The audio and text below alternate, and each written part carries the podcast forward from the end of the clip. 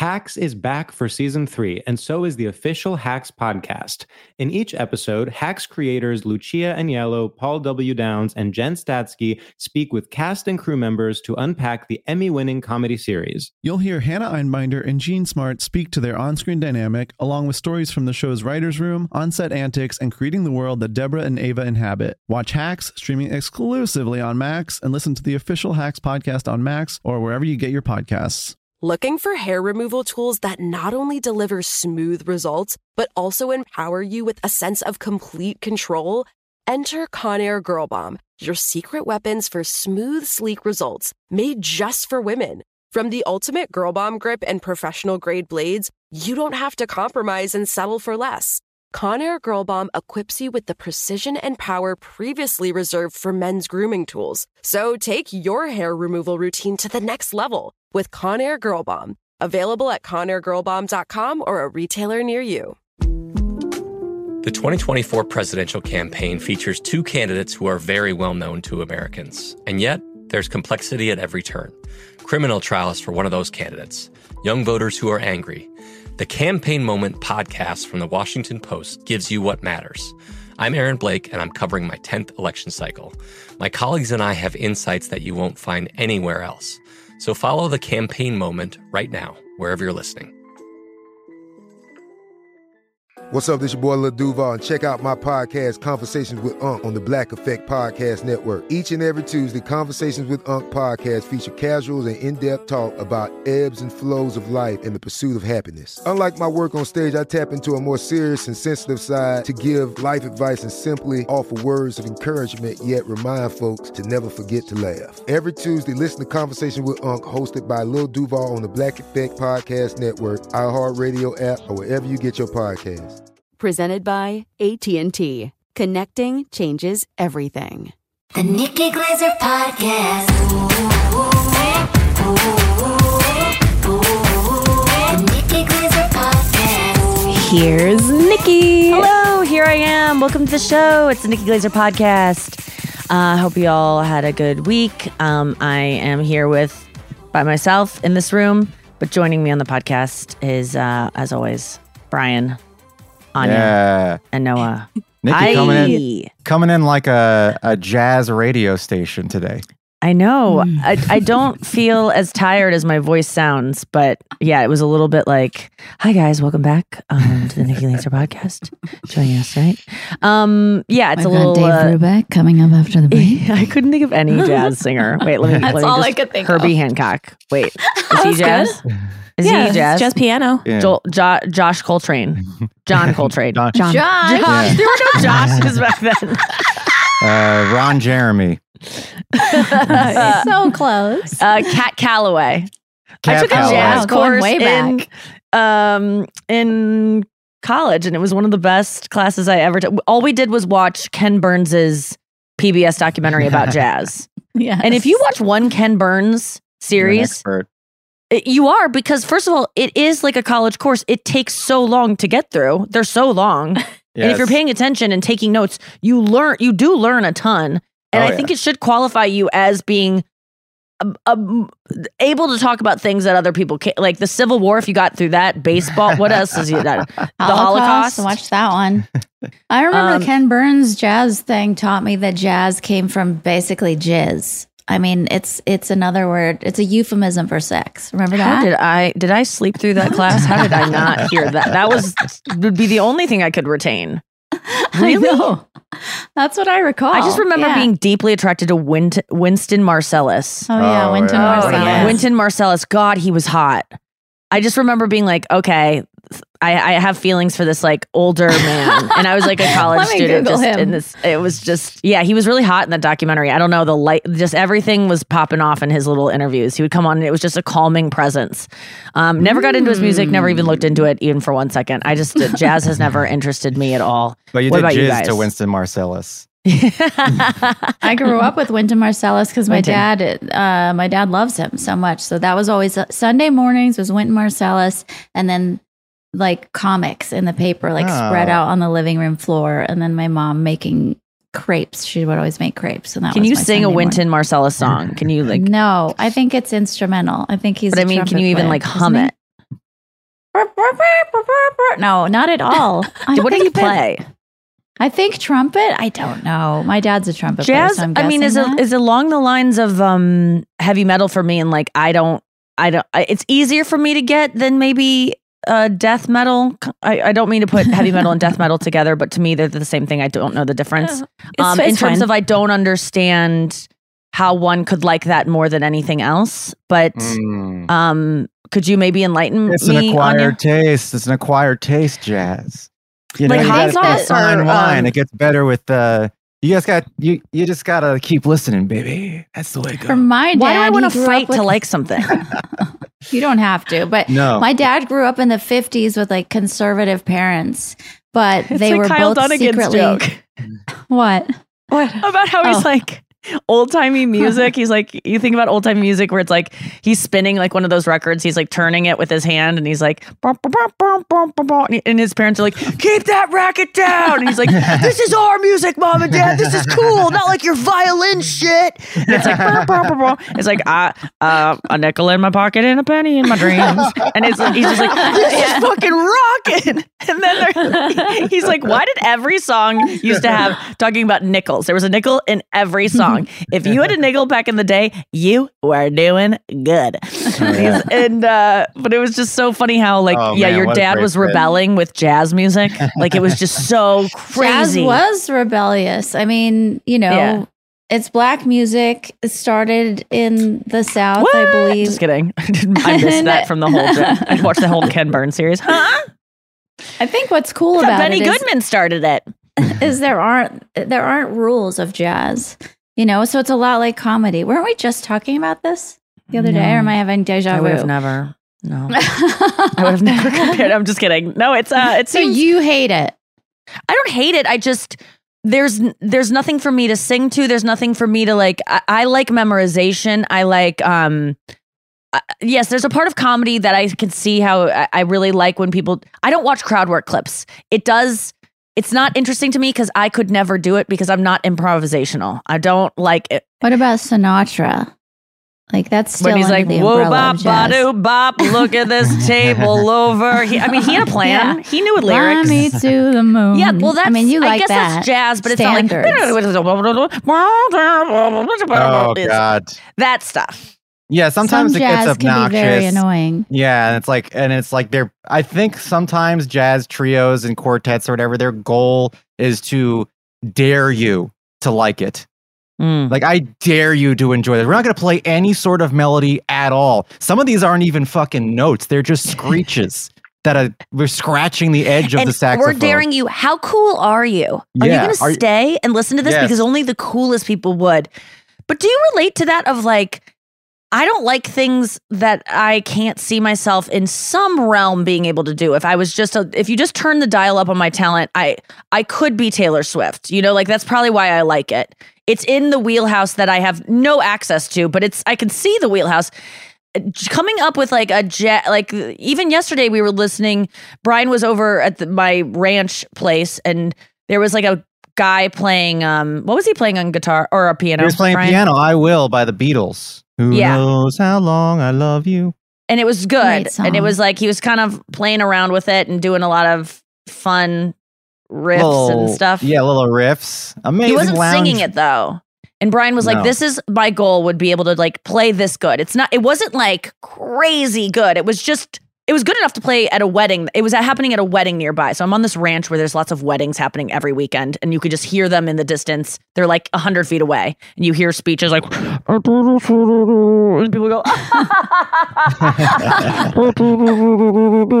and then silence and you're like that joke didn't do well.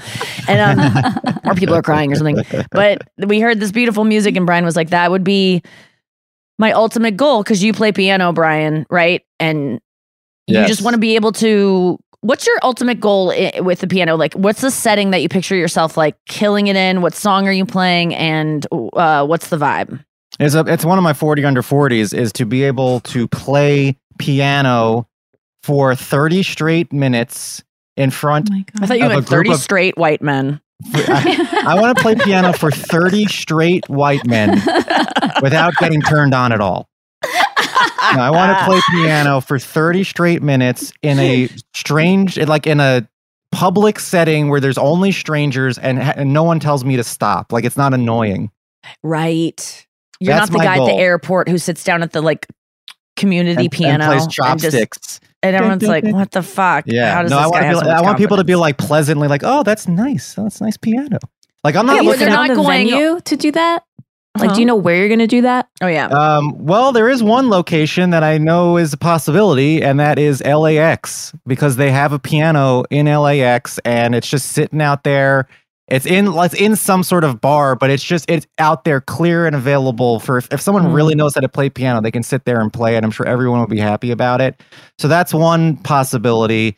Um, I'm also I love just the idea of of you buying a plane ticket just so you can get in there and play it because you can't just. This isn't the '90s. You can't just walk into an airport. You gotta buy a ticket. You'd buy No, like the cheapest ticket, ticket. like a flight to one way to San Jose. I- you know, yes. Oh, Can I get a like it's one-way after ticket to TSA, Burbank? right? yeah, Yes. yeah. Um, no, I want to play there. I'm also hoping that one day I'm in like a hotel or something, and there's a lobby and there's a piano Oh, there, God, and then I just sit down. Uh, but the really, I mean, that would be amazing. I'm sure you guys can relate to this, but like the real nice thing about piano and guitar is that it is an instrument that you could play in the background and it's fine. Like when I was growing up, I played the trumpet. And I, I just wish my dad would have told me when I was 12 years old that no one's going to want to hear me play the trumpet after I'm 13 years old. No, No one even wants to Unless to. you're in a band with Wynton Marsalis. Well, yeah, that's for sure. Yeah. But, but I was no never one's like be that. excited about a Trump. I'm sorry, I don't. I don't think Yeah, anyone. you can't solo in an airport. It It's the thing that obnoxious. wakes you up in the morning to go do boot camp. Like, Yes. My, my wife's my wife's dad plays trumpet and he's in bands and stuff and that's good Sure. like playing in Yeah. a band where it's acceptable but you can't be at like a party and just be like hey guys i brought my trumpet and try to play you know fucking well, these are uh, different goals. You know, a trumpet song. player. You're a guy, much like myself, who like. Well, this is why you do comedy. You want the attention on you. You want to people to like what you're doing, and you mhm. want it to be kind of a solo endeavor. You Mm-hmm. don't you don't mind a band, sure, but you want to be the main person providing the entertainment. I mean, it's very it, it makes sense. I think there are trumpet players who are like, I would never need to just like play. I don't want to play at a party. That would be like so weird. But Um, trumpet players do, I would say a lot of them, they live for a solo. Like my dad is the head of a band, a big band. He plays trumpet and he- he it's all about like he loves the collaborative thing, but when he nails a solo, we will hear about it. He'll be like, Yeah. I nailed the solo. you know, and that's hard to solo on trumpet. no yeah, it is so- imagine. i can tell you But why that didn't he- firsthand I'm sure he plays another instrument too. If he loved, so, like, does he play piano or guitar? My dad plays a little piano, no guitar. He plays a tiny, a tiny piano, a little piano. Um, okay, does because I don't understand why people who would crave that kind of spotlight would do something that wouldn't give them that. But I guess we all crave, like, we all kind of protect ourselves with. Your dad might actually be scared of the solo and only want it once in a Yes. while. He, I Mm. think he is, but he loves the band. He loves being in a band. He kind of loves Yeah. being the band leader. He loves being like, we're doing an arrangement of Dusty Springfield's Windmills of Your Mind. I got it arranged by the Chuck Berry or whatever. He, you know, he's Yes. oh, Charlie- man. Maybe like in the in the trumpet community, like they have like their big deal trumpet guys or girls. Oh, for sure. sure Yeah. uh, uh, But the chuck ethos of a- mangione really? Yeah. That one? chuck the- Mangi- um, yeah. Yeah. Can I just say when I was Yeah, uh, in in uh, high school, I was in the high school jazz band. I played trumpet, and I had a solo in one of the songs. I forgot what song it was, but I remember thinking, I am not good at soloing, and we're gonna have a concert in front of all of our families, and I'm gonna have to get up and solo during this. And I remember getting up and playing the solo and thinking, wow, I just did a terrible job soloing. That was really embarrassing. And I sat back down. What I did not know is that they were recording that performance and putting on a CD for everyone to have. What? And I forgot about this thing. And then 10 years later, oh, I find the CD and I'm like, oh, I remember the jazz band being pretty good. We were like a pretty good jazz band. And then I go and listen to the song, and man, that solo is much worse than I remember it being in Oh, person. no. It was like a fucking disaster. It was, I, I don't even know if I was. It was like I was in a different room playing, practicing scales than the band itself. It was so bad. That's humiliating. That's Yeah. like my ice skating tape where I pretended to faint when I tripped, Oh and that God, exists this on a makes VHS me. I have somewhere. to like leave the room to hear this. Like this. This Same here. I'm leaving my body. Okay, just tell it, and I'm gonna go somewhere else because this one makes me so uncomfortable. Wait, is it's it the part would where I'm doing a skating routine too? Um, my heart belongs to daddy. First of all, that's the grossest part that it's like a stripper song. I'm a sex worker, but I'm nine. And isn't And your dad I- on a chair? Yeah, my dad Like is out on the nearby ice rink? reading exactly on a folding chair, reading the New York Times or something in a suit. But being and like I'm- that's what his character is doing. He's like a part of Right. this. Okay, right. yes, and I have a boa, No, a boa. I forgot about all these details. The fainting part is worse enough, but then you add all of this edit, I'm wearing Oedipal. a purple leotard. I just remembered I was wearing fishnets, dude. Disgusting. Oh my god! Um, fishnets and a leotard and a boa and like skating around my daddy. So you mime fellatio on your dad, and then Just, um, Nikki, I would not go that far. Yeah, I fainted on my fainting. I mean, couch it's close to, to, that, that- that- God only knows what they made these girls do in another, just one generation removed.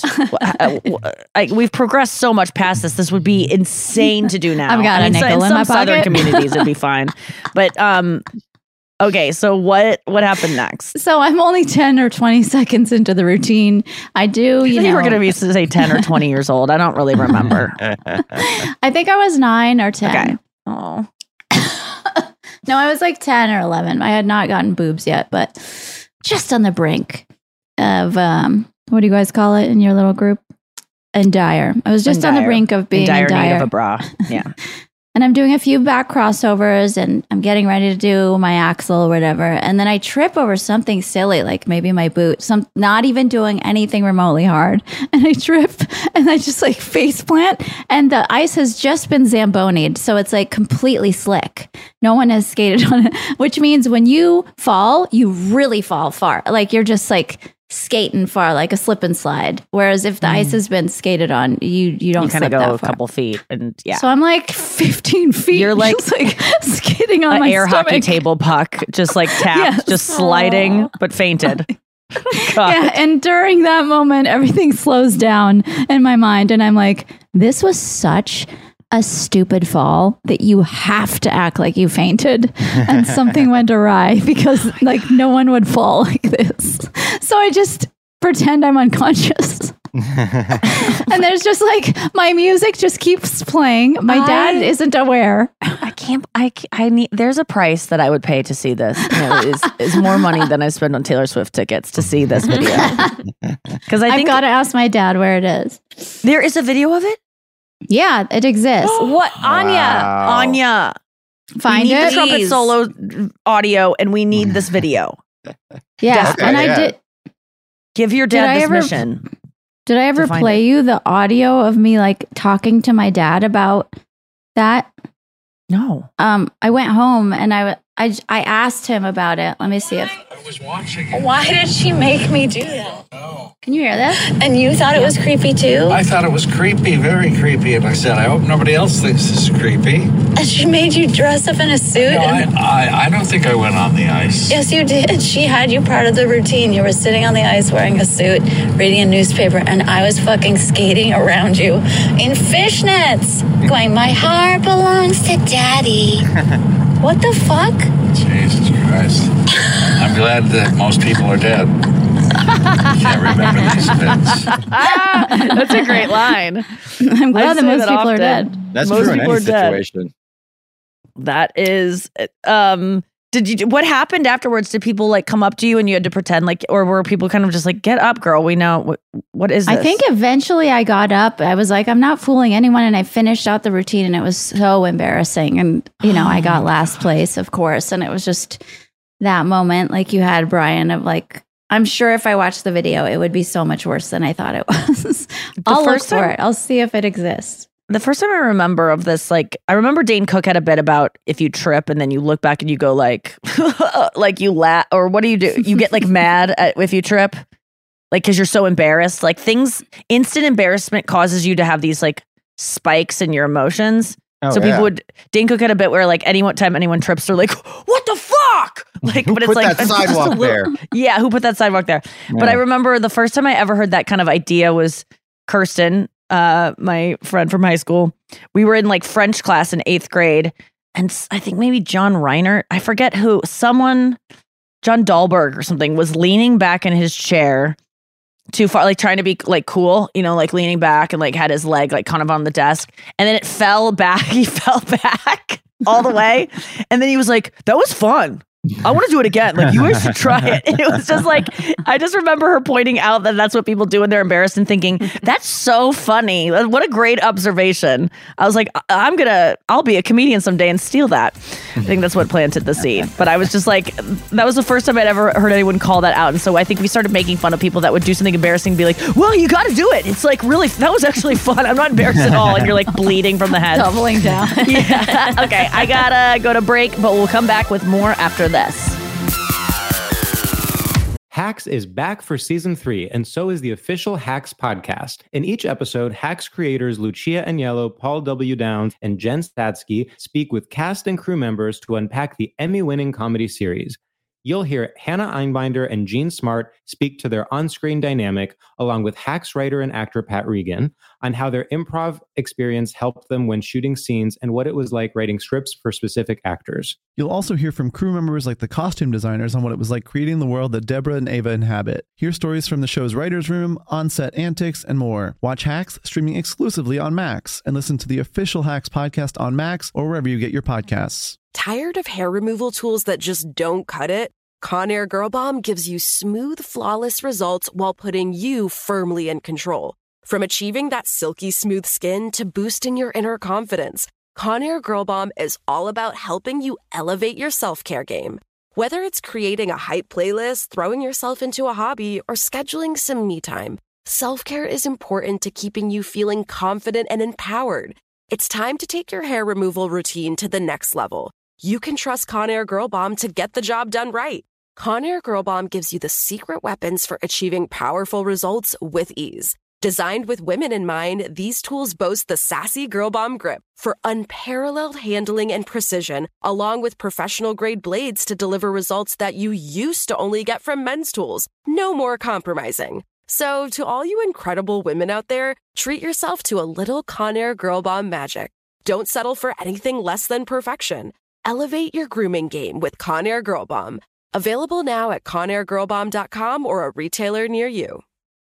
Hey, this is Christina Quinn.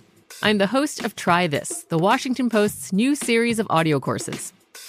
The idea behind Try This is to become better functioning humans without having to comb the internet for countless hours. In our first course, we learned how to sleep better. Now, we're going to learn how to make our friendships stronger.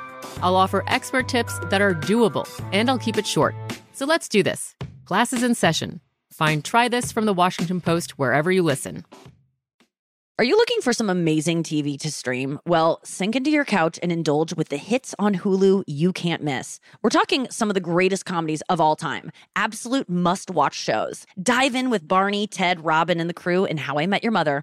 All nine seasons of How I Met Your Mother are now streaming on Hulu right now. One of my favorite shows ever. And I mean, don't you want to know how he met their mother? Then go back home with the Dunphys, the Pritchett's, and the Pritchett Tuckers in Modern Family. Then you can start over with the Roses on Schitt's Creek, and then see what's up in the Kyle household in My Wife and Kids. We're talking every episode and every season of these shows. We're talking huge hits, streaming on Hulu whenever you're in the mood. I mean, can you even watch all of this? We think so.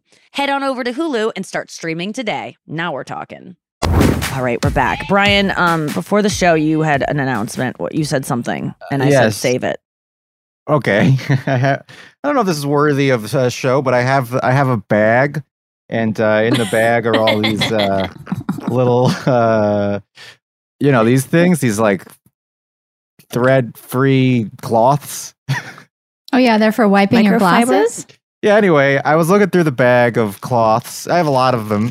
I took some out actually. There's, I have more than like this. all of the I, I can't see your camera right now for some reason but like Oh. all of the cloths are like little things that you get from sun like oh i see it now all, uh, all know- like to clean sunglasses and stuff yeah, you put get them all in them this from bag sunglasses. and Sometimes you gather them with in that some- bag with electronics, and I just is that why you them in the asked to bag. keep my bag yesterday No, no, no. because you like little different bag. bags to put things in No, don't you dare say that about me. okay so oh boy okay didn't Okay, so uh, uh, this one is uh, this one's like fucking twenty years old or something. This is why from do you need more than one this is from Vision because uh, in case I I don't know, but this one's from uh, Vision People, which is a now out of business eye care uh, store from uh, in, in on Long Island. And I, the last time I went to Vision People was well over twenty years ago. So now I have this. Mm, I have a rag relic that's- Yeah, I'm gonna throw it out.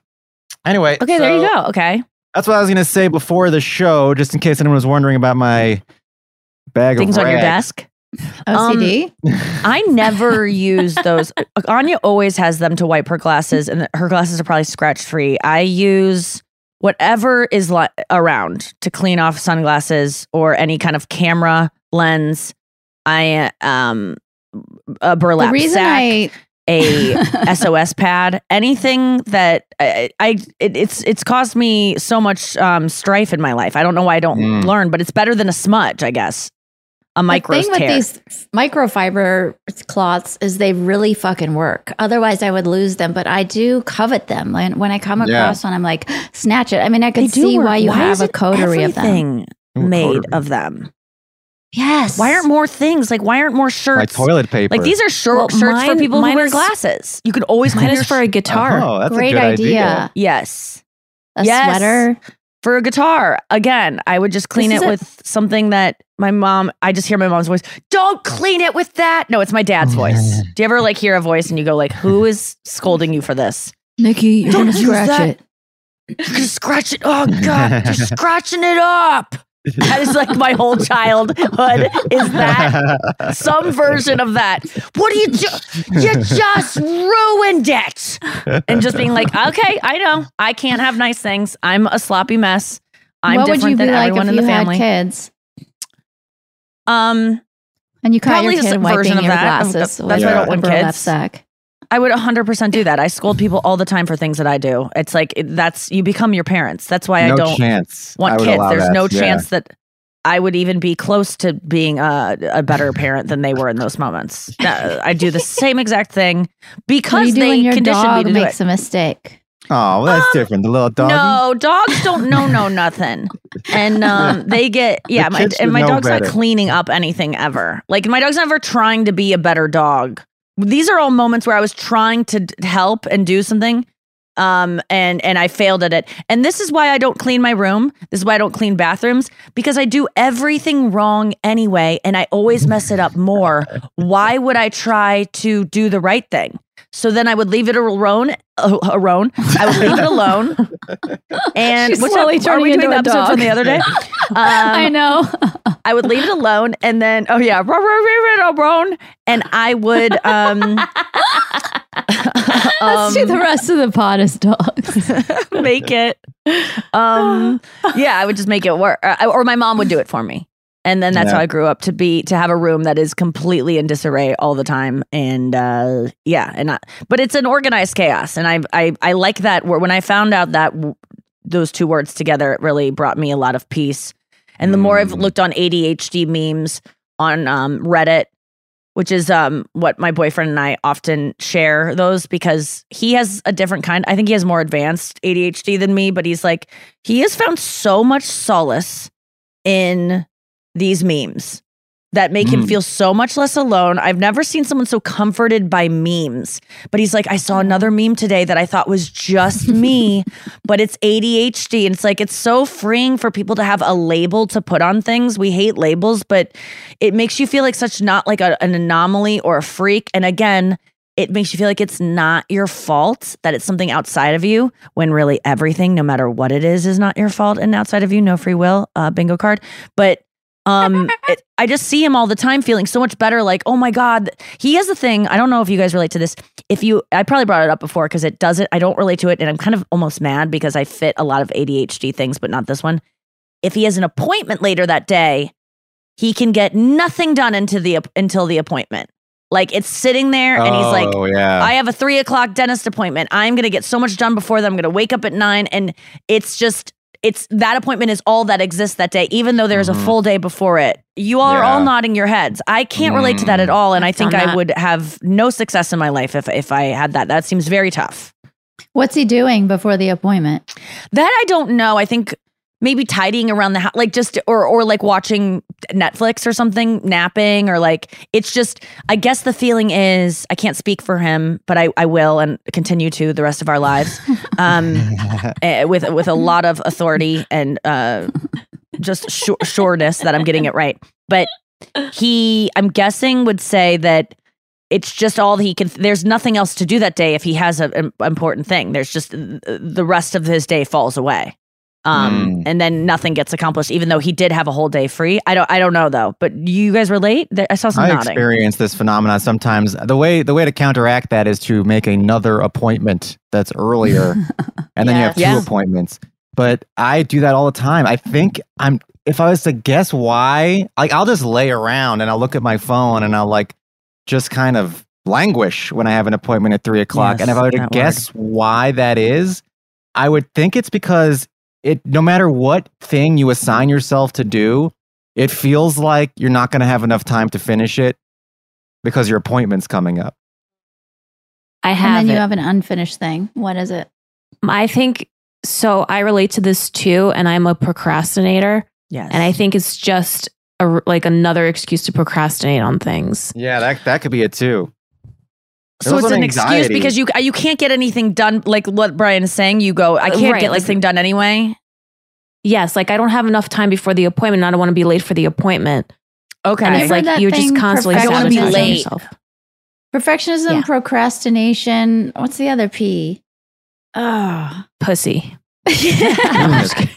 okay, I just found it. Waiting mode is when you can't get anything done Oh. because you're distracted by the awareness that you have something planned, such as an appointment later on. You feel anxious, impatient, and even overwhelmed. People with ADHD know all about waiting mode, and it's incredibly frustrating. And that's from you Mm. know Google s- snipped that to to read. Yeah, I people I can't start any task because I have an appointment later is just a common thing. Nothing ruins a person with ADHD's day like a 3 p.m. appointment. Let's talk about wait mode. Uh, I can't do anything when I have a scheduled. I mean, over and over, people are struggling with this. Wow. Um, wow. I didn't don't know relate that to as it because I- I feel like I, I know that I have to leave 15 minutes before that. There's no worry about a wait. Like as I set my alarm on my phone for five minutes before I have to actually leave. You know, like there's, and I feel like maybe I might not do anything really important to get done, but I almost feel like that gives me a free time to like.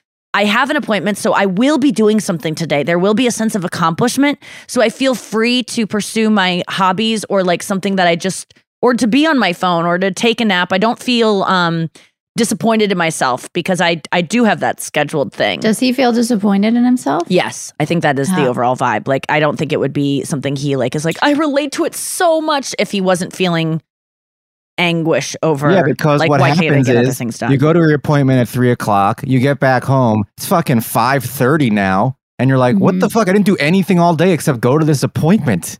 That's Yeah. why you feel bad, which happens to me all the time. But I well, I relate to. Yeah, what did you say? ADHD is a blessing and a curse. I think that it's a curse with stuff like Agreed. that. I don't think I have it. I mean, maybe a little bit or whatever. I don't but think I you. also I, I wouldn't think you do, but yeah, I think we all have a touch. Maybe Yeah, I mean, I only I just keep all my rags. But I think that that's yeah ADHD OCD. ADHD. By the way, look at this little Or astigmatism.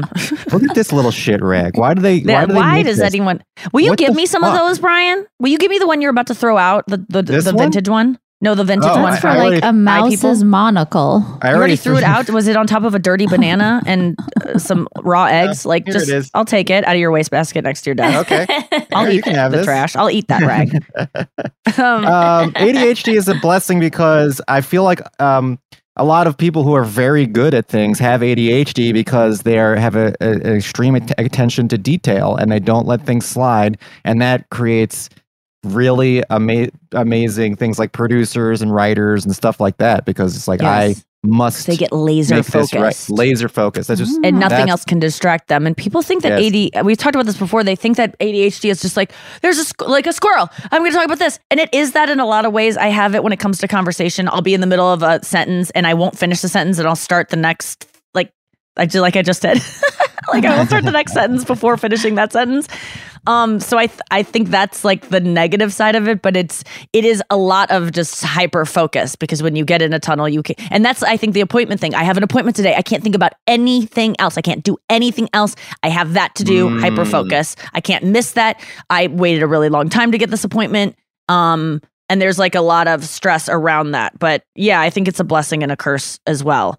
Um, I've seen a meme about reading a book if you have HD, ADHD and you just read the same page over and over, realize you haven't absorbed the page, go back four pages, and the same thing happens again. You just cannot absorb the I think material. that's I think that's probably ADHD people suffer from it, but I think people without ADD have that too because sometimes a book is fucking boring and you are just thinking about something else and you're trying to read the book to distract you from that thing, but your brain is like, no, we need to solve this other thing.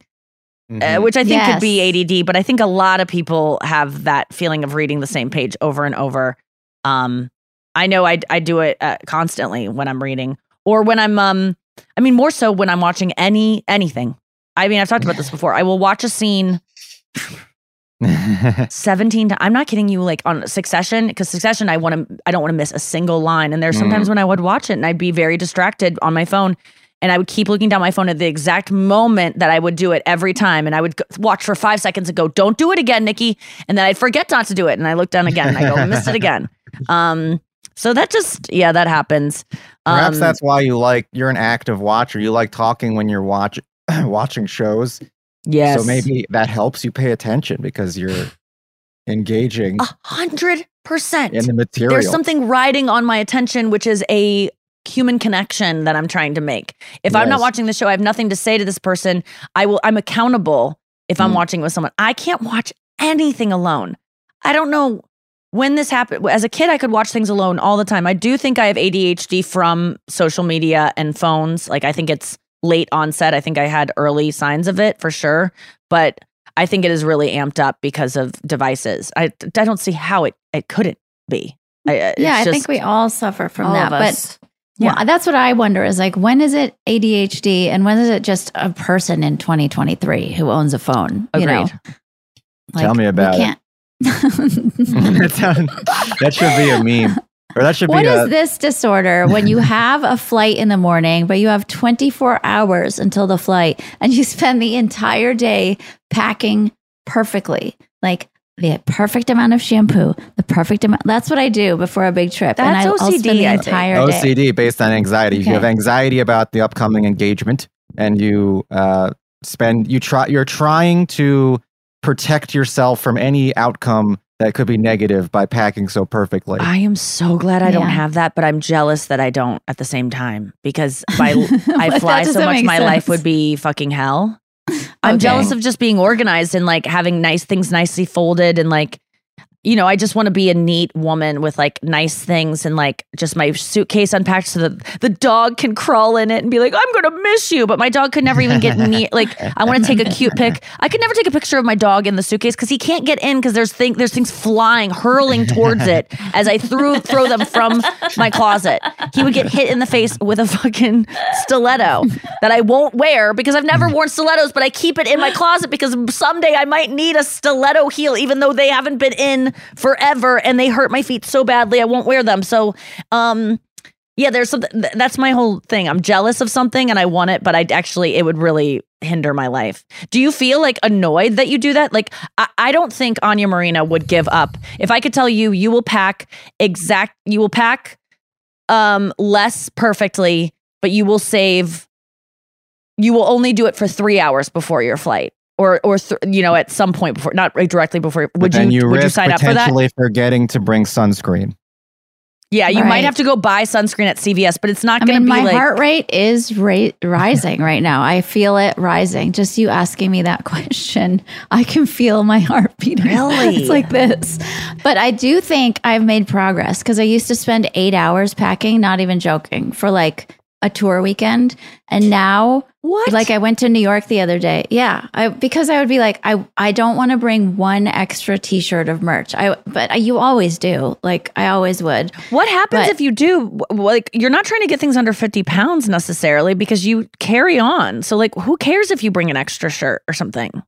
No, I do try to get it under 50. I hate bringing extra shit with me. I hate being like, I can't believe I lugged all this shit around, or like, w- there's an extra bag. Why in is the that trunk. worse than spending hours of your life? Like, well, I did get to a point where pa- I'm like, yeah. this is this is a waste of my time. You know, Mm. you don't need to spend the whole day because you're cutting into your life. Like this Oh, isn't fun that. anymore. Yeah. And so now I'm a much quicker packer, and I do feel like I've gotten, I've made progress around like, who cares? So what if you only have one outfit and you forgot more clothes, or who cares if you have like too many clothes and you never Mm-hmm. wore those, or you brought two books and you never even cracked one of them? Who cares? So it's better. I packed for New York the like, other day. if- what? ha- oh, yeah, I, I like. I understand who cares so much. Like, thank God I do because my life really would be hell if I had to pack so much all the time. And I really do start packing a half hour before I will leave for like two week trips. And then there's no joke there. I just grab.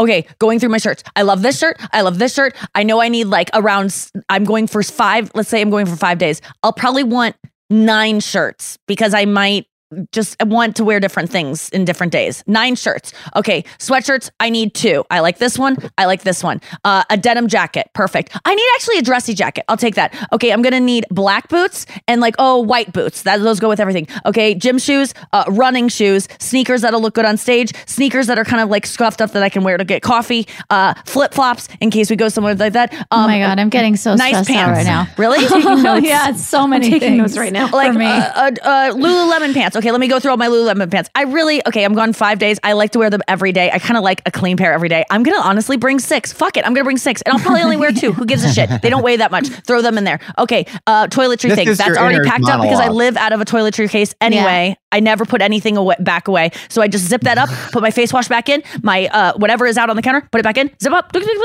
zip, throw it in.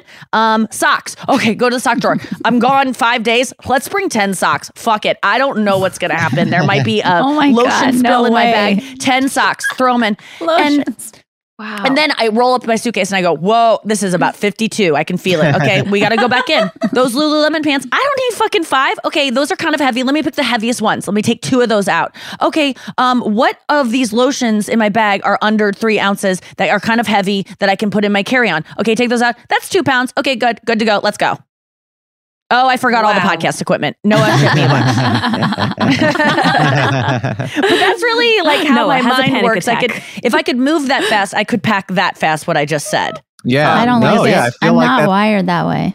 What What is going through your mind when you pick out shirts? I like, am. An let's say you're on four days. I Why have can't to you be just grab five shirts? It's Oh. like asking a cow why they don't like run like a fucking jackrabbit. they just don't. The cow's like, I will take my time. I just cannot do it. It doesn't, it like really aggravates me. I don't like being stressed. I don't like rushing. Like I was coming here today and I was like, I'm going to be 10 minutes late. I'm like, no, fuck it. I'll be five. And it was just like, I hate this. I, I would so much rather be early and chilled out than like plugging in my headphones and putting in the, and trying to get online. I like, love being right on time and rushing right to that moment because I just know it's, I know, I just know how long things take almost perfectly. And I am late a mm-hmm. lot of times, but I'm always like at the most, unless I'm like super late and it's I've overslept or it's something egregious, there's like a car accident that there's tr- tr- huge traffic. If I check my text of the word late, I would say it would most likely be the number three or seven next to it. Three minutes late, mm. seven minutes late. And three minutes late, people go, why do you even need to tell me? Well, it's because it's late. But it's always, and I know exactly what it's going to be. I guess that's, uh, I, I, I will like that part about my personality, but um, I don't You're like getting somewhere and having to wait. Ooh, God. I want to just walk right in and I go. love waiting. I love it because it's like it's an illusion of wasting time. It's like I can spread out. I can open up my laptop. I can listen to a podcast and I don't have to stress at all that I'm like See, that's like rushing. Now it's time to stress, girl, because you have nothing to do until it starts and you don't have any of your distractions oh. with you. I mean, you have your phone so you, and maybe your laptop. So you do have distractions with you, but it's taking out maybe like I'm I'm there for like a lunch meeting with something with someone at a, a cafe. I don't want to get there early because I'm nervous about it. Or a date, like when I used to go on dates, like I don't want to get I'm always 5 minutes late because I do I want to get right in and go, I don't want to sit and think about like you should mm. run. You should not go. I don't want to be um, I saw a couple. I was in Oh, this was so cute. I was having I'm staying on this ranch and there's a coffee shop here and every morning I see this girl and she's so freaking nice. I just love her warmth. She's like this young girl, cute, and I get a latte and she's so nice. She's knows my name now and I think she's like you know, she's I don't know. Everyone knows my name. Cheers. It's happening. So, and it's just me and this girl and I sit there and I write my journal and then um, she's just doing her stuff and people come in and out. And the other day, I walked in there's it was a like around 4:30. It's closing at 5. Maybe 4:45 and there, there's this guy sitting there, and there's only two tables in this very, very small cafe. It's almost like annoying that I'm in there when she's in. I'm sure she's like, "Can you just go outside?" But it's so hot here, so I'm sitting there, and this guy is sitting at the other table, um, and it's right next to me, like we're on top of each other. And he's a young kid, and um, he's just sitting there, and he's holding his phone, and then he puts his phone down, and he's just staring straight ahead for a really long time and I'm like, wow, it's so cool like this guy in his like 20s can like just not be on his phone. Like it's I've never seen this in this generation. I couldn't even do that. He's just sitting there thinking and and um uh, she's starting to do closing duties, you know, cuz it's closing. And um she says to him or no, he says to her, "Do you want me to help?" So I'm go, "Oh, they know each other." I thought at first I go, "What is this guy doing? Is he on the ranch too? Like maybe I'll make a friend." Um and he goes and then I go, "Does he oh, is he her boss or something? And I was like, oh, I looked at him. I go, no, he definitely doesn't work here. This is probably her boyfriend who's like come to pick her up and he's hanging out before. And so she goes out. She goes, no, I'm good. And she goes out and she's stacking chairs in the front. She can't hear me. And I go, is that your girlfriend? Because I'm just like obsessed with this girl. I think she's so adorable. I saw a guy come in the other day uh, while I was writing in my journal. This this there's a lot of people who cycle through this canyon I'm staying in and they stop in at this ranch to get coffee and he stopped Huh. in and they were like flirting and they both liked each other and I was like wanting to set them up whatever. So then she's adorable. I've like really imagined this whole life for this girl. She can have anything she wants in life. She's fantastic. and um so I, I go, is that your girlfriend? And he's like, oh no. And then I realize, oh, he is her. Fr- he's like, I'm just her friend. Um, just I'm like, this guy's in love with her. This is a friend who is in love with this girl. He's he's like, I just uh just I was in the area, so I just decided to come and and hang out. Where I think we're gonna go get uh dinner. So like there was like too much information coming out. but he was like, what guy goes and just watches his friend close a place? Maybe they were just friends, but I I I was projecting a lot onto this of like he's got this deep crush on her. She kind of knows but doesn't, and maybe would be into it, but he's not direct enough. And he's, but I realized what he was doing with the phone thing is he was, he was trying to look like he's sitting at this cafe. He has nothing else to do. She's there watching him, but she can't talk to him because I'm in there, so she can't like be friendly with him. And he's thinking like. I can't, I don't want this girl to think I'm just always on my phone. And that's like all I do. And I'm obsessed with my phone like other guys. So I'm just going to like stare that doesn't look cool. Fuck. Okay. Um. Now I just look like a psycho. Like, but there's nothing. There's nothing for him to write. There's nothing for him to do. So he was just having this internal struggle of like how to look cool in this moment. And I bet you anything, he wishes he would have got there a little bit later to not have to like deal with this like waiting time because she didn't want help from him. But he was. But what do you do in that? I I do. Rel- I guess I was projecting the whole way because I know that when I think I'm being watched or I'm trying to look cool, I don't want to seem like someone who's addicted to their phone. So I'll put it mm-hmm. down. But then you go, well, what do I do? There's nothing. Yeah. Do I just sit here and think? That looks maybe even more crazy. Like, do you ever just Sometimes sit that and happens. Wistfully gazing. yeah, I've done that. gazing at a I've- wall? He had nothing to look at either. The way there he was, was like a line at Starbucks or something, and if you just look at any line at Starbucks, everyone's on their phone. There's not a single person on their phone. Yeah. And there was a time I got I I frequently don't look at my phone. I'm one of those guys staring off, and I You are. sat, I stood on the line, and I was the only one on the line without a phone. And I, you know what you feel like? You feel like a like a 60 year old dad or something who's like Mm. I, I'm looking around and these people know like if I look up from my phone, this fucking guy is gonna try to talk to me, and that's Yes, what they happens. can feel Yeah. they can feel your presence. But I didn't want to talk to anybody. But that's just how I was. I didn't have a phone, so everyone was thinking that I was going to do that. But I just really wanted to look around. Yes, you are a guy that do- is not uh, tethered to his phone. So we have a common friend here that we were hanging out with yesterday, and she was talking about trying to get out there and date again. She's mid thirties, got out of a relationship recently, is like wants to get back out there, is discouraged by the apps, and she's like, you know, the days of meeting someone at a bar are so long gone, and she was like. eh, Or just like out in public, she and, and we've said this before, and I've heard this before, but it just struck me. She's like, because everyone's looking down now. No one even looks up anymore. There's no one oh. even looking to make a connection out in the real world. It's so discouraging. How and they do got ear pods in too. Yes, I and that what a way to show the world don't talk to me. I mean, when people talk to me with my AirPods in, I go, "Are you fucking crazy? Can you not see Yeah. that there's nothing playing in these, and I'm wearing them solely to let you think that there's something playing in them, and I'm listening to a podcast. I'm engrossed in an audiobook. That's why Um, everyone's fucking their coworkers now because it's the only time you can actually you talk have to, to, be a person. social, and you are Yeah. forced to not be on your phone. Yeah. and you have to look at them across the table at a meeting. That's such a good point. I keep Is that thinking true? as a Is everyone fucking society, their coworkers? Everyone's Yeah, fucking everybody. their coworkers.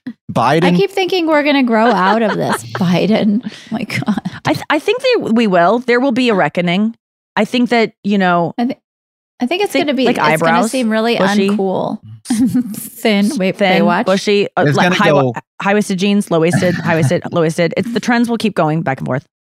Yeah, I think it'll go one or either way. It'll either go the, there'll be a generation who thinks it's uncool to be connected to your phone and that it's cool to be in present, or we'll just keep increasing until we're so connected that we our cell phone is implanted chip into our brain and we're never not connected, so it's not even a choice. I tried to scroll the other day on. I took some notes to go on stage. I was doing a million sets the other night, and I had my like a note card from my you know hotel notepad, and I wrote some lines on it, which I don't normally do. I'm always just like looking at my phone, and I was holding my phone and holding this note card, and Carlisle was in the car with me as I was like, reviewing my set, and I tried to scroll on the note No. card I've done, I've done that multiple with times. Photos. I kept doing it. I've done this thing on photos where you're trying to enlarge I'm it, or like with a page from a book. I'm like, oh, I was doing it and I realized I, I thought, and I try to convince myself I was self soothing, just like I'm just rubbing this paper. And I go, no, you're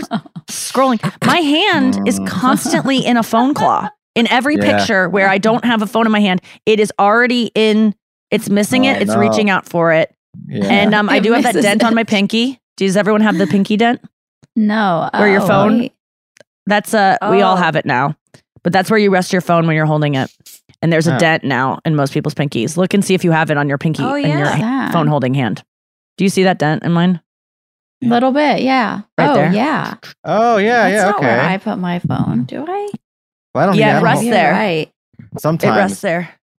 Um yeah, Yeah, I had yeah. a million sets this week, uh 9 to be exact, 9 million and um over two nights, 4 on Friday, 5 on Saturday. And that, talk about like having such um pleasure when you are like I can do a whole night. I start at 7:40 and I end at 11 o'clock, and I can go boom, boom, boom, boom, and hit them all at the right time. I plan them all, and, and I but I, and I no ended up being waiting late. at all.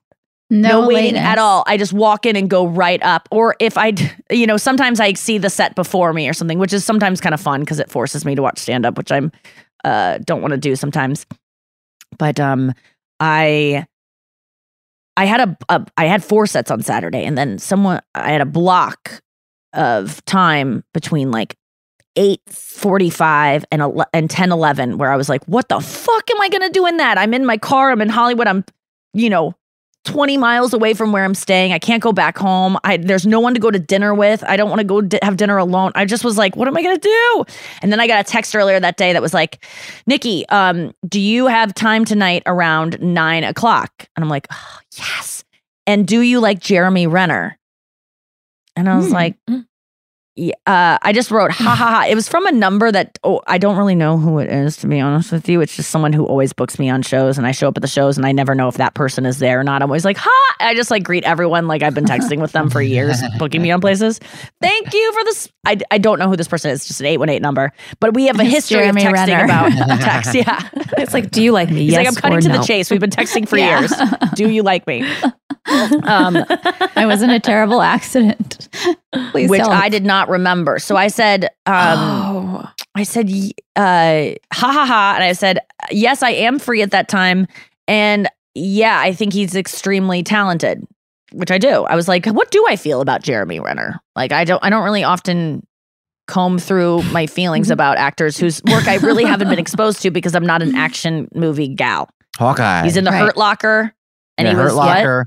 Locker. Hawkeye. He's Hawkeye. He's in Disney's And I don't know what Hawkeye that is. and Marvel, every Marvel movie, the Avengers. I knew he was in Avengers, but I didn't. Yeah. I He's a wouldn't be able short to tell you- king. He's a short king, yes. But I, all I knew of him, to be honest with you, besides stuff in the tabloids or stories of his life, i.e., that snowmobiling accident, I know um, that he was great on SNL. I remember seeing Hmm. his um, SNL monologue and thinking, "Everyone give up."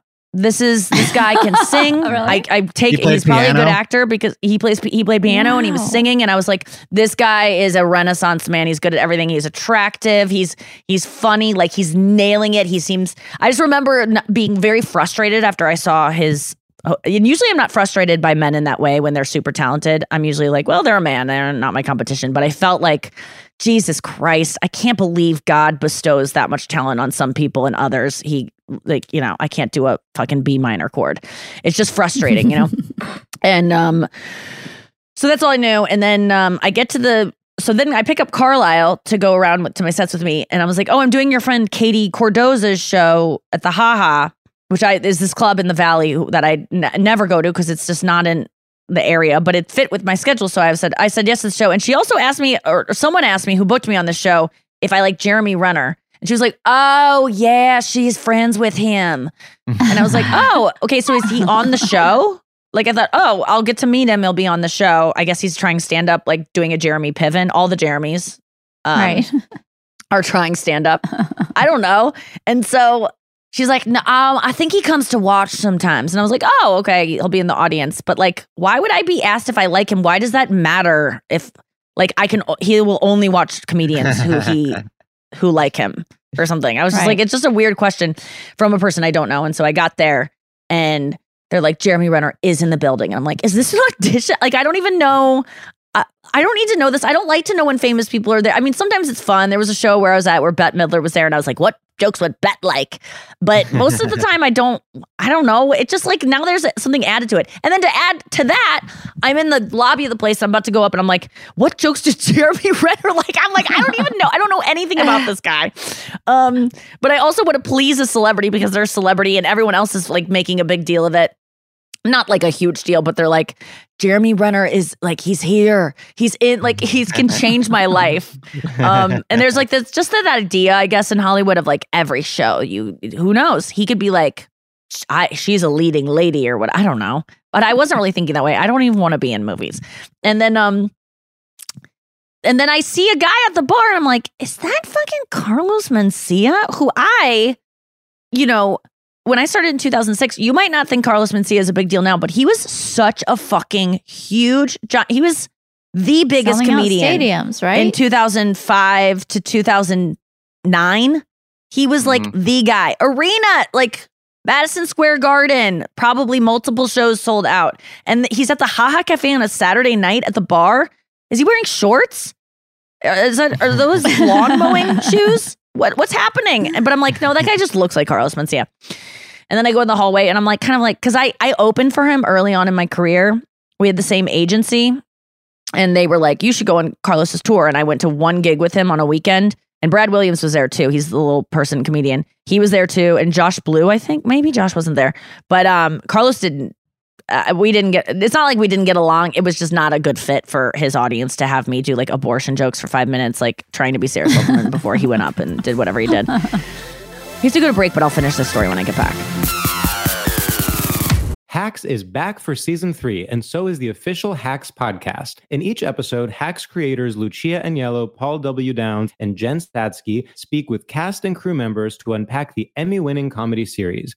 You'll hear Hannah Einbinder and Jean Smart speak to their on screen dynamic, along with Hacks writer and actor Pat Regan, on how their improv experience helped them when shooting scenes and what it was like writing scripts for specific actors. You'll also hear from crew members like the costume designers on what it was like creating the world that Deborah and Ava inhabit. Hear stories from the show's writer's room, on set antics, and more. Watch Hacks streaming exclusively on Max and listen to the official Hacks podcast on Max or wherever you get your podcasts. Tired of hair removal tools that just don't cut it?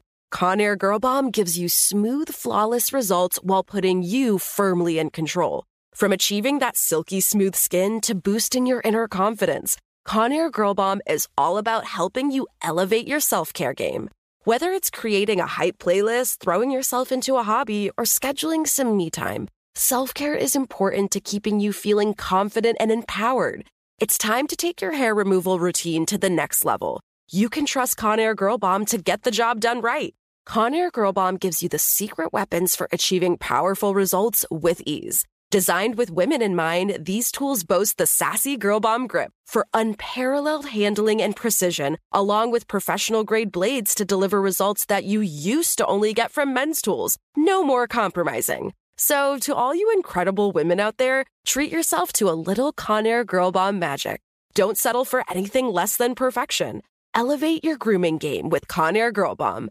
Available now at ConairGirlBomb.com or a retailer near you. Hey, this is Christina Quinn.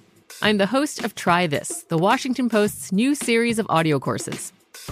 The idea behind Try This is to become better functioning humans without having to comb the internet for countless hours. In our first course, we learned how to sleep better. Now, we're going to learn how to make our friendships stronger. I'll offer expert tips that are doable, and I'll keep it short. So let's do this. Class is in session. Find Try This from the Washington Post wherever you listen. Are you looking for some amazing TV to stream? Well, sink into your couch and indulge with the hits on Hulu you can't miss. We're talking some of the greatest comedies of all time, absolute must watch shows. Dive in with Barney, Ted, Robin, and the crew in How I Met Your Mother. All nine seasons of How I Met Your Mother are now streaming on Hulu right now. One of my favorite shows ever. And I mean, don't you want to know how he met their mother? Then go back home with the Dunphys, the Pritchett's, and the Pritchett Tuckers in Modern Family. Then you can start over with the Roses on Schitt's Creek, and then see what's up in the Kyle household in My Wife and Kids. We're talking every episode and every season of these shows. We're talking huge hits, streaming on Hulu whenever you're in the mood. I mean, can you even watch all of this? We think so. Head on over to Hulu and start streaming today. Now we're talking.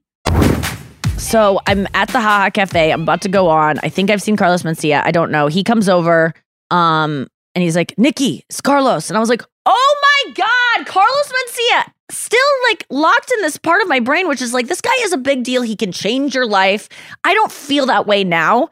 And Carlos Mencia is a good example of like why none of this fucking matters because he was doing arenas and now he's at the Haha Cafe on a Saturday night having beers with his friends. And uh, he's not, it's not that he's, I'm sure he could be working. It's not like he's hard up for gigs, but he returned to the clubs.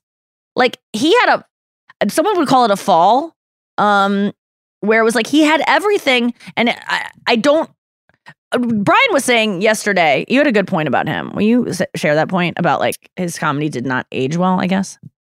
Oh well, uh, yeah. I mean, uh, some of his material, I guess, from back in the day, would be considered offensive now to the degree that he probably wouldn't be able to get away with doing it, even.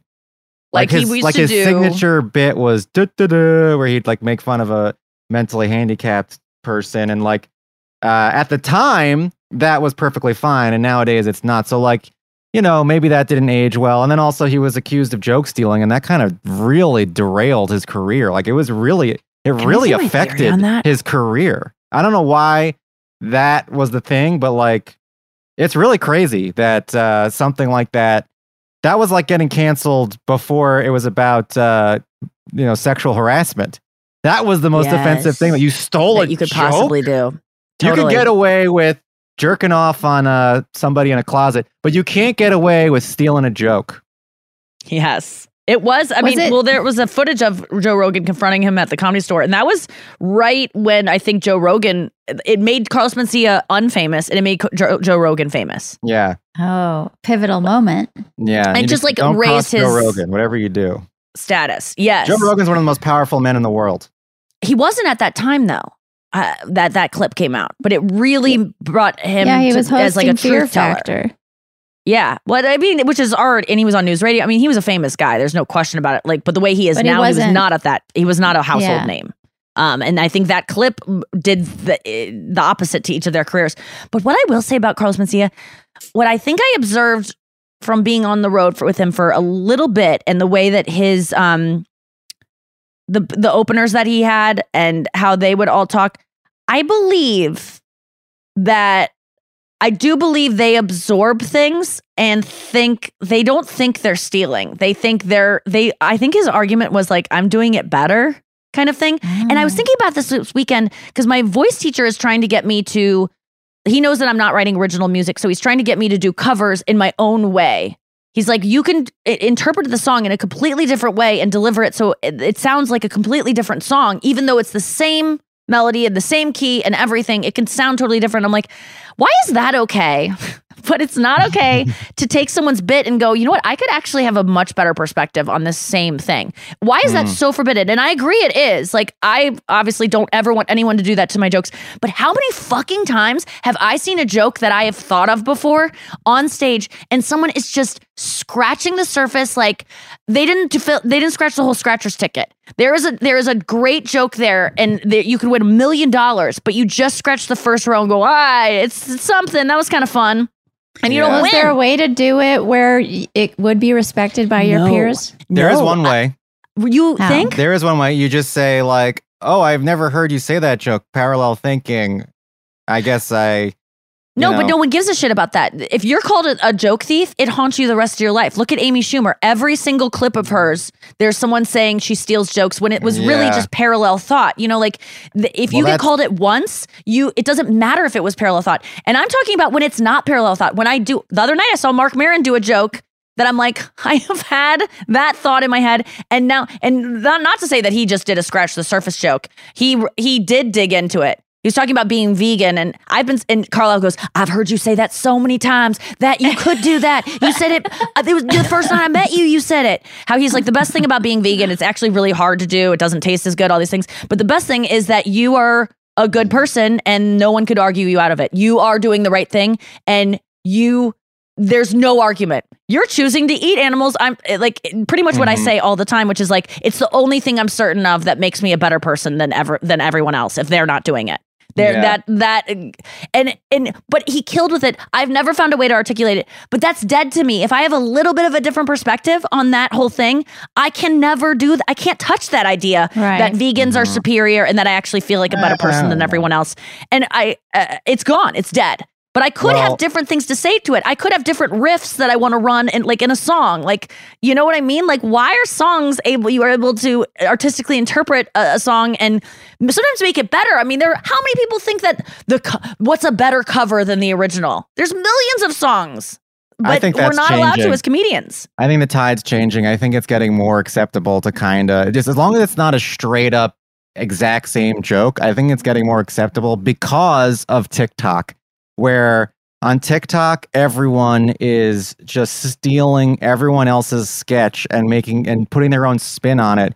And if you even if you like look at the inf- like the uh, accounts that tell you here's how to become viral on TikTok or whatever, they literally say like go through popular successful TikToks and take that idea and then make it your own. And it's not stealing wow. because you're going to take it and and make put your own spin on it and it's your thing now. I don't know if I I would be so pissed if someone did this to one of my jokes, but if they brought something new to it that I didn't, I would be a little bit jealous and go, "Oh, I wish I would have thought of that." And I'm glad It can't be there- that close, information though. should be out there. That added It thing, like just like a tag or something. It needs to no, be no, no. It has to be like you're yeah. talking about like if i did a if i did a joke that was about uh you know uh working at a deli and i had a bunch of jokes about working at a deli and then somebody else came out with jokes that were about working at a deli it's like well No, maybe that's not. I don't think there. anyone could accuse that. You both worked Yeah. at a deli. That's fine. You, you have different perspectives. I'm talking about a specific joke. Like if I were to do a Marc Maron joke of like, I feel better than all of you people. I know that it's, if I wanted to just expound on that in my own way, that would maybe make that point resonate more or in my own, I you see know. this happen all the time. I mean, I can't, but I can't do it because I. That's why I don't like watching comedy because if I didn't see him do that, I could have possibly argued that I get to keep doing that. That's what But I'm now that I've seen it, it's off limits. That's how you get away with it. But like, you there don't some watch jokes comedy, that but then you so keep yourself from so many good bits. there are I some don't jokes know. that, That become seems so general. famous that you can't No, like that's specific. if somebody went ahead and did a joke that was like um Oscar the Grouch is uh, angry because he's a homeless poor guy, like Dave Chappelle's joke. If somebody did a joke like that, then uh, that would be off the table because it's such a famous bit.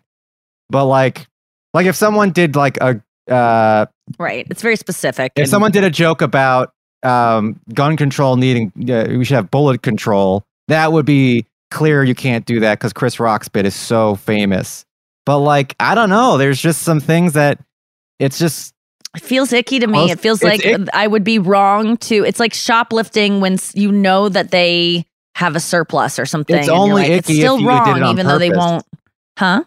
it's only icky if you did it on purpose. If you sat down, saw someone tell a joke, and said, "Oh, I can do that joke better," and then did that joke. But wha- uh, am I, am I not doing that when I see Marc Maron do a bit that I've only thought and said to my friends and said on podcasts, but I haven't actually said, "Oh, I want to take that on the stage." Isn't that stealing to be like, "Yeah, that does work on stage. I'm going to start doing it on stage." H- how is that not? To me, it feels I I'm not going to do it. You're never I going to mean, see me I've do it. heard Bonnie McFarlane say years ago, I'm a vegan. Any other vegans in the house? I mean, you know, they do say that it's like the number one way of helping to save the environment is being a vegan. So I'm better than all of you. But anyway, she goes on. So that's like a parallel. Well, I thought. said the joke that I will keep in my act is like it's just a short one, but it's not going into it, which is I I really do recommend being vegan. I I just I feel better than you.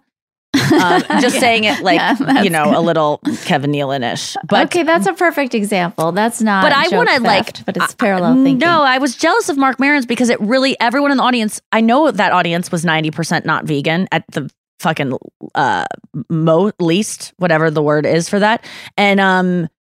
And they all fucking got it. They were all like feeling a little guilty, but also laughing. And I'm like, that's what I want people to do is like actually see. I want to make people go, maybe I should go vegan. Like, that's a good point he's making. But I don't think that my little joke that I just told does that at all. And I think his does. So, anyway, what I think Car- happened with Carlos Mencia is not only that, where he's like, I could do it better. I think he had joke writers for him, right? He had his openers would write for him and give him bits. And I think sometimes they would actually be talking backstage and they would say something funny and he would just take it from them and just he'd be like, "That's good. I'm going to use that." Because that has happened to me and Brian. He's nodding so many times where you're talking to a comedian and you guys you bring up the bit, you start riffing on it with the person next to you. Maybe they say some dumb tag and they go, "I'm going to use that. That's good." And you go, "No." What? what just happened? You I came up with that. You've just now convinced yourself you did because you either laughed at what I said or you acknowledged that that was good. Like uh, that is the most insane thing, and it happens a lot. And I've only in the probably the past five years been brave enough to go, no, I'm gonna uh, that's mine.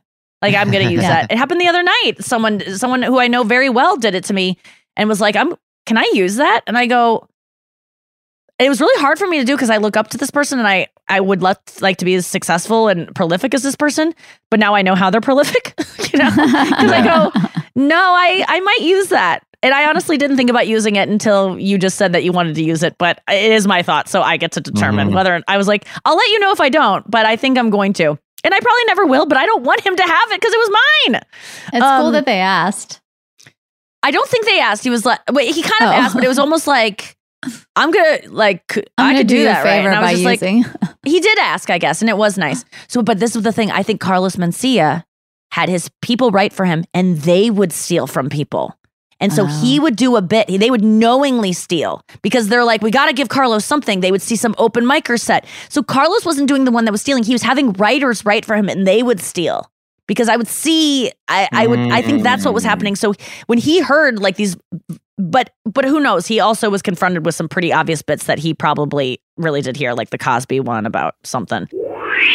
we were watching uh, uh, Gabriel Iglesias special uh, this last week, and he did a joke that was extremely similar to a Bill Burr joke. Uh, But Hmm. it's just because the premise is like you know, it's like it's like not that original, but it's still funny. The joke was uh, when your uh, dog comes to greet you at the door, your wife gets jealous because you like greeting the dog better than uh, Oh, yeah. your wife, That and then the the wife goes, premise. "Why are you happier? Uh, why are you happier when you greet the dog?" And then Hmm. uh, Gabriel Iglesias' punchline is like, uh, well, because uh, you don't have your tongue hanging out, running around in circles, all happy to see me. And Bill Burr's punchline is, well, if I come home at 2 a.m. drunk, you're not walking up to the door shaking your ass. And like it's the same joke, but did they Yes. steal that joke from each other? I don't. Think I would say that people would argue if people connected it, they would accuse whoever came out later with the joke. And uh, by the way, actually, they would accuse because no one would ever think Bill Burr would steal a joke, but I think people would probably think Gabriel Iglesias stole Bill a joke. Bill Burr's was Be- first for sure. Uh, Yeah, it was, but I think even if it came second, no one would ever. People would go, he wouldn't do that. Like no one would. Have, I think Mark Normand got accused of stealing a joke once, and then no, it didn't go anywhere because everyone's like, no, this guy doesn't pull that shit. We just know it. The type of comic he is, he doesn't need to do that. Bill Burr doesn't need to do it.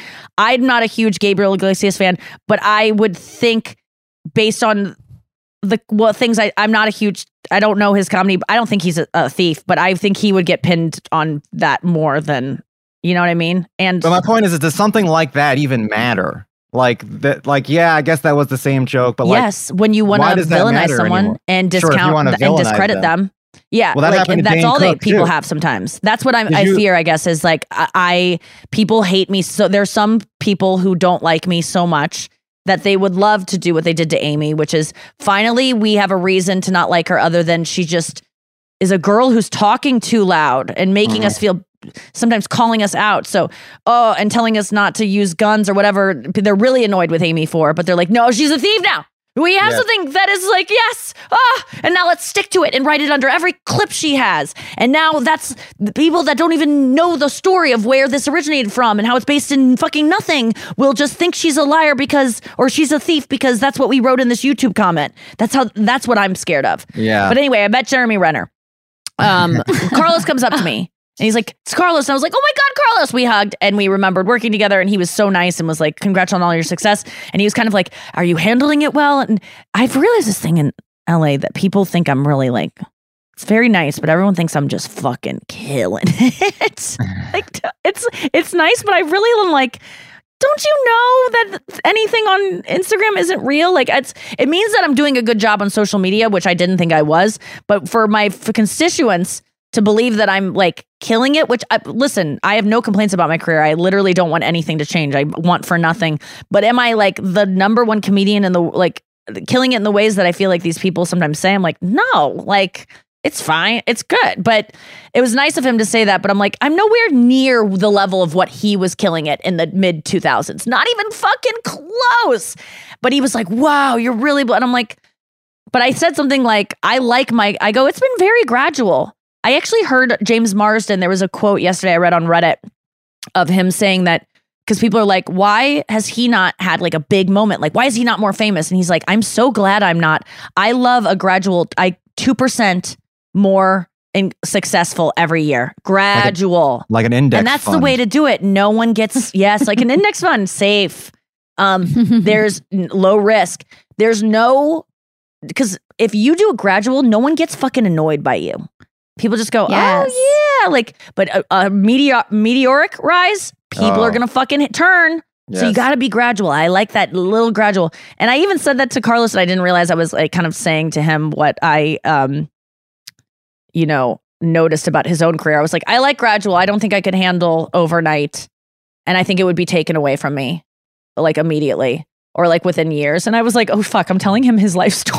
Like, in other words, I don't want to end up at the Haha Cafe on a Saturday night, even though that's where I am right now in my career. so then I do my set. It was fine, and Carlos watched it, and I was nervous about Carlos watching it because he's a fucking killer. There's thief or not, one of the be- best performers ever, and the, the mm-hmm. you can't get to that level without being super fucking talented. And he's very nice to me even back then, and um, it just wasn't a good fit for me to open for him. But he was in the room, and then I walk out. And I'm, I have to run to my other set because now I'm kind of late, and um, Carla's like, wait, wait, wait, Jeremy Renner wants to meet you. And I'm like, why is this like a thing? Like, why is, why do I have to go to like a wait for Jeremy to exit? He's a big fan. I was like, okay, well, now I will. Um, and so I wait, and then Jeremy comes out, and he's kind of like, I think he's drunk. I'm like, oh, like I was like, hi, and we like hug, and he does like kind of a long hug, not like a creepy long hug, but it's slow. It's like Anya packing. It's um, it's just deliver like just a slower thing, and I'm like, oh, the, he's wasted, not wasted, but like verge of wasted, and he's kind of talking slower, and I'm like. How's it going? And I was more asking, like, with the strike, like, oh, it's hard out there. Like, oh, you got time on a Saturday night, you know, to come to the haha. And he's like, considering everything I've been through, it's I'm doing all. I'm just happy to be here. And I was like, oh, oh, oh my god! And then all of a sudden it went flooding back, like the snowmobile accident. He almost died, and I was like, oh my Rescuing god! Rescuing someone. Yeah, he was Like, like rescuing his kid. nephew. I think. Yeah. I didn't look into the details. I should have looked into it more. But he, I know he was like almost, uh, maybe in a medically induced coma, almost died. Um, has to like learn to walk again. He looked, and then all of a sudden, I when I saw him in that light, when I I realized that I had beer goggles on. As soon as I thought I noticed a little bit something off with him, I just go, he's wasted, and I like kind of am just like. Let me just get through this. And then all of a sudden he seemed very lucid to me. And I was like, You're just doing great. And he was, he was, he was hilarious, nice, talking a little bit slower, but um it seems to be well on the mend. And like, you know, he was just saying how great he's like, I've learned a lot in all of this, like having that kind of gratitude that people have when they go through something very traumatic. But he was just so freaking nice. Um, we had many hugs of just like, oh, I'm so glad you're here. Like it felt like I'd known him forever. Um, he was so nice, and I uh, we took pictures together, and it was just a, a great. He was just a very normal. I can't. I was like, you're. a I didn't realize like what a huge fucking star he was, but it was a, a very cool to meet him, and he was very nice to me. And that's all I have to say about that. Um, so why was he talking slowly? Because I think he's maybe on pain meds or something. Okay. Wow. He's so gotta he, be- he broke 30 bones and had blunt chest trauma What- after being what hit and date? run over by a snowplow at his home, January 1st of this year. Jesus Yeah. Christ. It's the, the Oh, fact that he's up and he's walking around. That's a Oh yeah, he was totally 10 weeks later, he's he was strong enough to start walking with a cane. So it was quite a big Yeah. accident. He's a fucking superhero. Yeah, he's Um, he's gonna be back. Uh, he he looked great, but he was really nice, and I was just so happy to meet him, and and hopefully like have a new friend in this business that I'm just like, oh, it gives me faith in this crazy celebrity Yeah. culture that I Yeah, kind of it. am just roll my eyes at. Yeah, Um, I- so cool. It Uh, was nice. Yeah, I mean that's amazing, and I feel like there there's going to be a, a lot of people like that are going to want to be your friend. Um, It's yeah, it's interesting. Uh because like yeah you forget that like com- actors look at comedians like oh, how could you do that i could never do that there's you just go up there and you there's no script and like and they do put us on a pedestal i forget that sometimes because we're Yeah. way less famous than they are but if Yeah. they've seen like one thing we do they're kind of like so impressed with us so there that is nice when you like are known by so like i would never think that he would know who i was but it's Yeah. at that point now um Oh yeah, especially when you're like going through recovery. I'm sure you're trying to laugh as much as possible. So I bet he got exposed to you even more during this year. You know what I mean? Hmm. How I cool don't know. that I think he he, probably killed me- it on SNL too. I want to go watch that performance now. mhm. I have a faint memory. I got to watch it again, but I remember just being so upset by it because it was too much talent. Um, TMT. I have you- a I have like Yeah. a I have a story I got to tell about uh, that's relevant to the joke stealing. That um, I'm glad it's at the very end of the podcast because I I'm a little weary of telling it, but and I won't say who it was, Okay. but uh, uh, many years ago I was uh, hosting at the Comedy Attic, and there was a feature that came, and this is nothing to do with the headliner. This is just the feature. middle act. Yeah, the middle act. I was having a drink with him or whatever I was doing, and um, he started telling me this story about this very famous comedian who he used to open for. And he said he opened for this guy for around seven years and then all of a sudden stopped. And the reason is because um, he would, he, this is a guy, he's a feature, he's less than 10 years into the game. He's got 25 minutes of material. That's it. Like he worked all that time to get his 25 minutes and he takes it And on the road. changing. It's well, it's not changed. I mean, he has he doesn't have the opportunity to grow it. I mean, I can relate, but he's like, Okay. you know, he's got 25 minutes and that's like the most precious thing in the world to him. That's you Oh, got to no. understand that. And um he uh has been opening for this guy for 7 years and then one day um he gets a phone call from this guy and the guy says, "Listen, I just filmed my hour special. Um I want you to know that I may have accidentally used one of your jokes in my special. And I'm really sorry about it, but I will give you uh, $40,000 or maybe it was $10,000, $10,000 for the joke. Okay. And the guy was like, okay, well, that sucks, but I guess, you know, $10,000 for one of my jokes, that's, that's fine. I guess I don't love it, but I'll take the money. So he takes the money. And then um, the special comes out, and it turns out this guy used 20 minutes of his material way. on the hour special.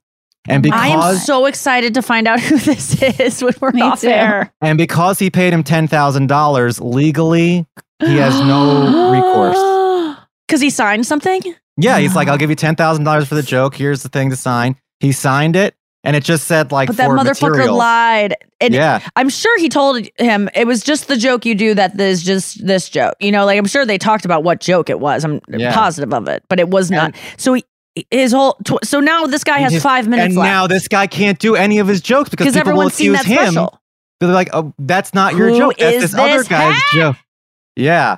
And then, and Ah! so he almost quit comedy. Um, but then he slowly clawed his way back and he did, he now has 20 minutes again. And I watched him do the 20 minutes and it'd be nice if he had those old 20 minutes back. I gotta Oh say. Fuck, no one's paying for this new 20. But I- Jesus Christ. Yeah. How do we make this person pay? Um, they've already celebrity. paid. They've already paid dearly, and I'm gonna more. say I Oh, think they this person has been Okay, canceled in some way. They that some this person's canceled by long- God. Karma is my Oh, boyfriend. Ralphie May.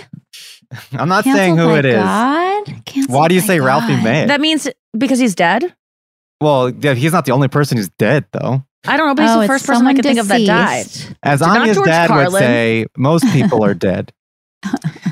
That's true.